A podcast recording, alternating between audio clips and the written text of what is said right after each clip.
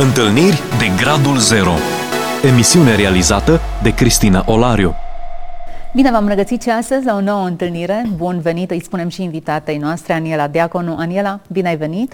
Bine v-am regăsit, Cristina, pe tine în mod deosebit și pe toți uh, ascultătorii privitorii. Suntem uh, într-o călătorie în timp, așa am putea să numim și emisiunea noastră. Călătorim în timp, în momente cheie în care noi punem anumite borne, anumite repere care ne indică aici a fost degetul lui Dumnezeu. Deși vorbim la trecut, aceste borne sunt foarte prezente în viața noastră și nu am întâlnit până acum o persoană născută din nou, o persoană care trăiește cu Dumnezeu, care să nu aibă astfel de momente în care să spună aici nu pot să contest, este mâna lui Dumnezeu. Poartă-ne puțin prin istoria ta. Ești medic astăzi, ești mămică, ești implicată activ în, în profesia ta și în, în viețile altor oameni prin poziția pe care o ocupi. Du-ne puțin în istoria ta. Hu, să știi că ascult de foarte multe ori uh, emisiunea asta pe care o tot prezint așa periodic și mă gândeam că pe lângă istoriile wow pe care le-am auzit la invitații tăi, n-aș putea spune că am așa o, o poveste extraordinară sau ieșită din comun. Dar uh, ascult o piesă care voi la Radio Vocea Evangheliei o tot aveți în playlist, cântată de Emma Repede și de Adi Covaci, în care spune Era Isus. Și am stat și m-am gândit așa, de când m-ai invitat la, la emisiune, ce aș putea să spun eu? Și mi-am dat seama că chiar dacă nu am avut uh, poate o istorie, o viață extraordinară de scenariu de Hollywood, mi-am dat seama că uitându-mă în urmă, e un fir roșu și acolo era Isus. Și e foarte frumoasă melodia pe care am menționat-o pentru că spune că atunci când încercam eu să fac ceva și nu mi ieșea și se întâmplau lucrurile altfel, oareși cum, Isus era acolo sau în vale sau în munte, când ți-e bine sau când ți-e mai puțin bine, chiar poți să spui că acolo era Isus. Și cred că asta pot să spun și eu uh, despre viața mea până la vârsta pe care am și n-am să o divulg. nu că mi-ar fi rușine, dar se zice că femeile nu-i bine să le întrebi ce vârstă au. Așa cum spuneai și tu, da, sunt în primul rând soție, mămică, fică, noră, medic de vreo, fa, cred că peste cam în jur de 20 de ani. Așa că e adevărat că viața mea e relativ tumultoasă nici nu știu de unde să încep. Să încep că am crescut la țară și că vorbeam ca în Caraș pe când am venit aici la școală. Și Mai doamn... poți vorbi așa? Uh, da, dacă vrei pot să-ți fac o demonstrație, dar nu știu ce ar ieși sau cum uh, ar, uh, ar primi uh, cei care vizionează. Practic am crescut la bunici și îmi dau seama că am avut o copilărie tare frumoasă și am putut să, să mă bucur de tot ce poți să găsești la țară, da? Să trăiești liber. Evident că am venit și la oraș, Părinții mei deja locuiau în Timișoara și nu aș vrea să intru așa foarte, foarte mult în istorie, pentru că probabil că o să ne oprim undeva la un eveniment care a marcat în mod deosebit viața mea. În toate mărunțelele astea, chiar legat de, eu știu, rugăciuni pe care nici n-a pus să le rostești sau lucruri mărunte în care te gândești că Dumnezeu nu o să-și pună mintea cu mine că eu vreau nu știu ce și te trezești că primești răspuns la gândul sau rugăciunea respectivă și n-ai cum să spui că, sau să nu spui că nu este Isus acolo. Având în vedere însă că emisiunea ta este legată de experiențe poate unice, am avut câteva, dar probabil că am să mă opresc doar la una singură. Nici timpul cred că nu ne permite să intrăm prea, în prea multe detalii.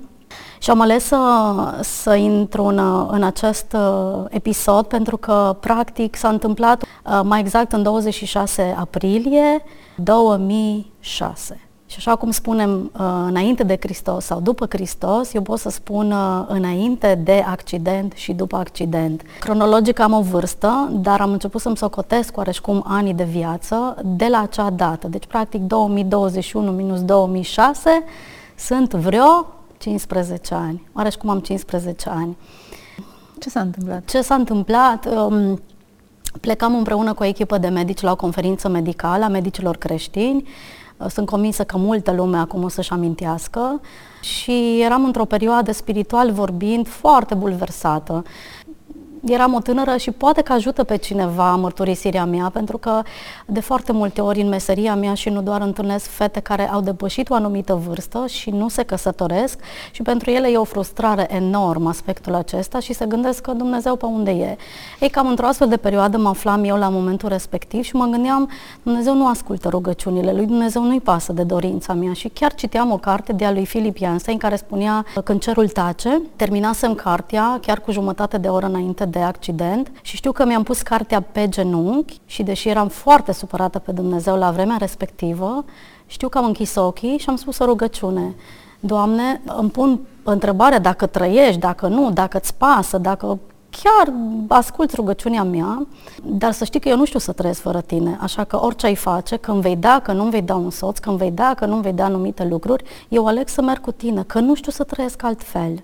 Și uh, am ațipit, probabil că 5 minute, și m-am trezit la un impact violent, exact pe partea mașinii unde eu eram, și astea îți, îți spun lucrurile astea pentru că le-am aflat ulterior. În momentul respectiv sunt multe aspecte pe care eu nu mi le amintesc. Dar lângă mine a decedat o persoană. Și în momentul în care polițistul a venit a doua zi să-mi ia uh, declarația, s-a uitat în ochii mei și mi-a spus doar atât. Domnișoara doctor, sper că sunteți conștientă că sunteți o minune. N-am înțeles ce îmi spune și l-am întrebat, adică, zice, singura persoană din acest autoturism care ar fi trebuit să moară, ar fi trebuit să fiți dumneavoastră. De ce? De ce? Pentru că tot impactul a fost exact pe partea mea, mașina respectivă s-a rotit în aer și a picat tot pe partea mea. Peste mine erau două persoane, una, nu, nu două, cred că una și cealaltă a zburat undeva în spate. Și m-am uitat la el și am zis, nu știam asta, dar da, cred că sunt o minune. Și mi-amintesc și acum că eram pe targă, cu fața în sus, cu de toate, după un accident, și am început să râd și am zis, Doamne, ai un simț al umorului fantastic. În loc să faci lucrurile să fie mai bine, aparent e mai rău. Adică finalul rugăciunii fac orice și merg tot cu tine, parcă Dumnezeu mi-a tras o palmă. Ei, de acolo încolo a început cu vindecarea sufletului meu și... Mai lasă-ne puțin acolo. Spune-ne, ai fost conștientă în momentul impactului?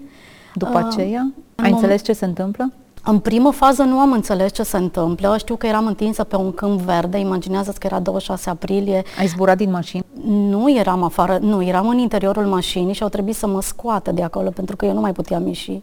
N-a venit descarcerarea nu era chiar cazul, dar uh, mi-amintesc că m-au uh, scos din mașină, nu știu să spun cine, habar nu am, și eram întinsă pe câmp, un câmp verde frumos și cu cerul deasupra și simțeam că nu pot să mișc uh, uh, brațul, chiar asta era, brațul stâng și că ceva mi se prelinge pe față. Evident, ulterior mi-am dat seama că nu erau picuri de apă, era altceva și nu înțelegeam ce se întâmplă.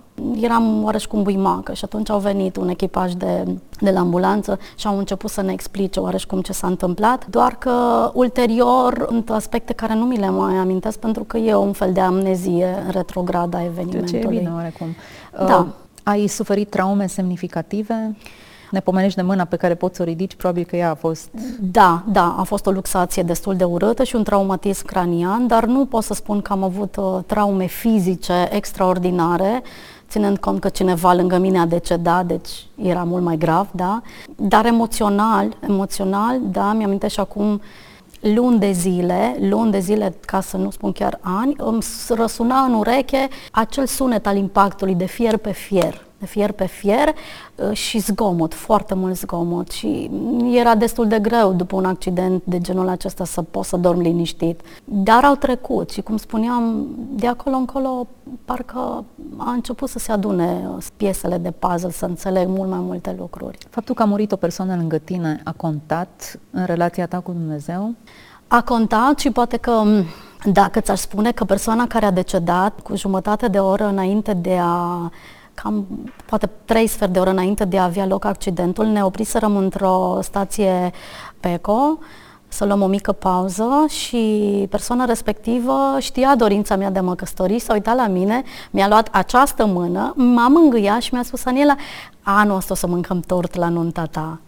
Ba mai mult, am aflat ulterior că această persoană nu știu dacă putem să spunem a presimțit, pentru că eu cred că e o lucrare a Duhului Sfânt în fiecare dintre noi a știut oareși cum că pleacă, pentru că a mers să-și pregătească locul de înmormântare și era, era chiar era pregătită. Um, și da, m-a impactat pentru că mai, ulterior, după spusele polițistului, mă gândeam, wow, wow, deci n-am murit eu, ci a murit cealaltă persoană. Este evident că persoana respectivă probabil că era pregătită și Dumnezeu atât a scris în dreptul ei, iar cu mine clar Dumnezeu mai are ceva de făcut, cu mine, prin mine și probabil că pentru mine. Și um, nu cred că poți să rămâi indiferent când cineva moare lângă nu, tine. Categoric, nu. Mai ales că era un om dedicat și meseriei și celor din jur. Ai spus că au început să se adune lucrurile pentru tine. Asta înseamnă că au fost niște lecții pe care tu le-ai luat, niște, niște mesaje pe care Dumnezeu ți le-a atașat aceste experiențe. Da, în primul rând de acolo încolo, m- uh, tot rosteam versetul Romani 8 cu 28. Pe de altă parte, știind că toate lucrurile lucrează împreună spre binele, mă gândeam ce bine poate să iasă de aici. Și îl repet și acum. Și chiar în momentele în care am senzația că nu se întâmplă niciun bine și am senzația că parcă totul e împotriva mea, repet cu încăpățânare acest verset. Unul din lucrurile bune care s-au întâmplat relativ repede a fost că în acel an, la finalul anului, l-am întâlnit pe soțul meu și îmi răsuna foarte mult timp în minte ceea ce mi-a spus persoana care a decedat lângă mine. Anul acesta nu ne-am căsătorit chiar în acel an, dar ne-am căsătorit în anul următor. Și atunci am înțeles că Dumnezeu chiar lucrează înspre binele. De ce? Te învață anumite lecții și te pregătește pentru anumite evenimente. Probabil că n-aș fi fost pregătită pentru evenimentul căsătoriei dacă n-aș fi învățat niște lecții înainte.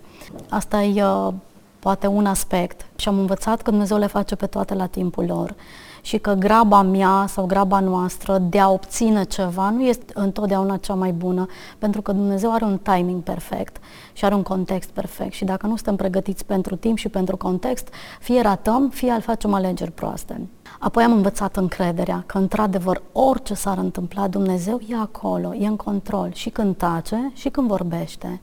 Acea carte am recitit-o ulterior și evident că am înțeles-o mult mai bine și am învățat că trebuie să uh, aștept și să stau liniștită. Asta e ceva foarte greu pentru un coleric ca și mine să stai și, cum spunem psalmi, oprire. Um, dar mi-am dat seama de-a lungul anilor că e atât de important când nu se întâmplă cum vreau eu, să tac și să aștept.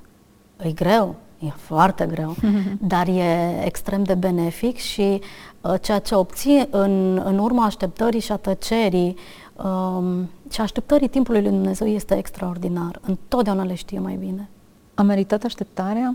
Da, da, și asta pot să le spun tuturor fetelor care probabil că au o anumită vârstă. E adevărat că acum fetele nu se mai mărit atât de devreme cum se măritau probabil mamele noastre, dar e o frustrare și recent am întâlnit o tânără extraordinară care are această frustrare și mă gândeam, poate că le prinde bine și le ajută să le spună. Justificat, Aniela, până la urma urmei. Da, Și da. eu întâlnesc multe fete Da. în comunitățile creștine, Da, cu da, minți da. frumoase, educate, Da, și te întreb de credincioase. ce nu. Mhm. Le încurajez că nu este imposibil, că Dumnezeu ascultă și că ele în așteptare sunt convinsă că vor primi ceva mai bun decât probabil că ar fi putut primi dacă ar fi ales ele prin prisma lor, da?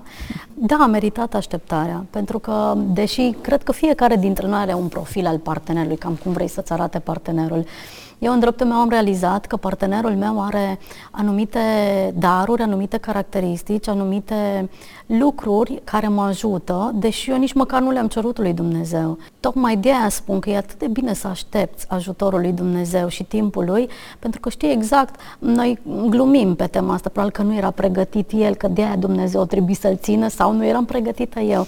Dar le încurajez pe fetele astea frumoase și credincioase să rămână credincioase, să țină de principiile scripturale și să nu renunță, pentru că pe parcursul acestei așteptări de foarte multe ori vin tot felul de atracții și la un moment dat ajung să zici, ok, și care e problema că nu-i copilul Domnului? Asta este, mă căsătoresc și vedem noi după. Nu le-aș sfătui să facă asta. Pentru că la fel de bine precum am exemple de fete care au așteptat și au fost binecuvântate, am și de cealaltă parte exemple de fete care s-au grăbit și nu prea mai pot întoarce timpul înapoi. Mhm. Aniela, cum te-a călăuzit Dumnezeu pe tine? Fie în alegerea profesiei, fie în alegerea partenerului, decizii foarte importante și Mhm. gândite. Faptul că te-ai căsătorit mai matură înseamnă, în general se spune, cu cât înaintezi în vârstă ți-e mai greu să te căsătorești, pentru că filtrezi mult mai mult, analizezi mult mai mult, nu te mai arunci atât de ușor, nu mai vrei să riști nimic. Prin urmare, temerile și balanța e mult mai uh, strictă. Am să-ți spun o vorbă a bunicului meu, a unuia dintre bunici, un om foarte calculat și blând și vorbea doar când trebuia să vorbească.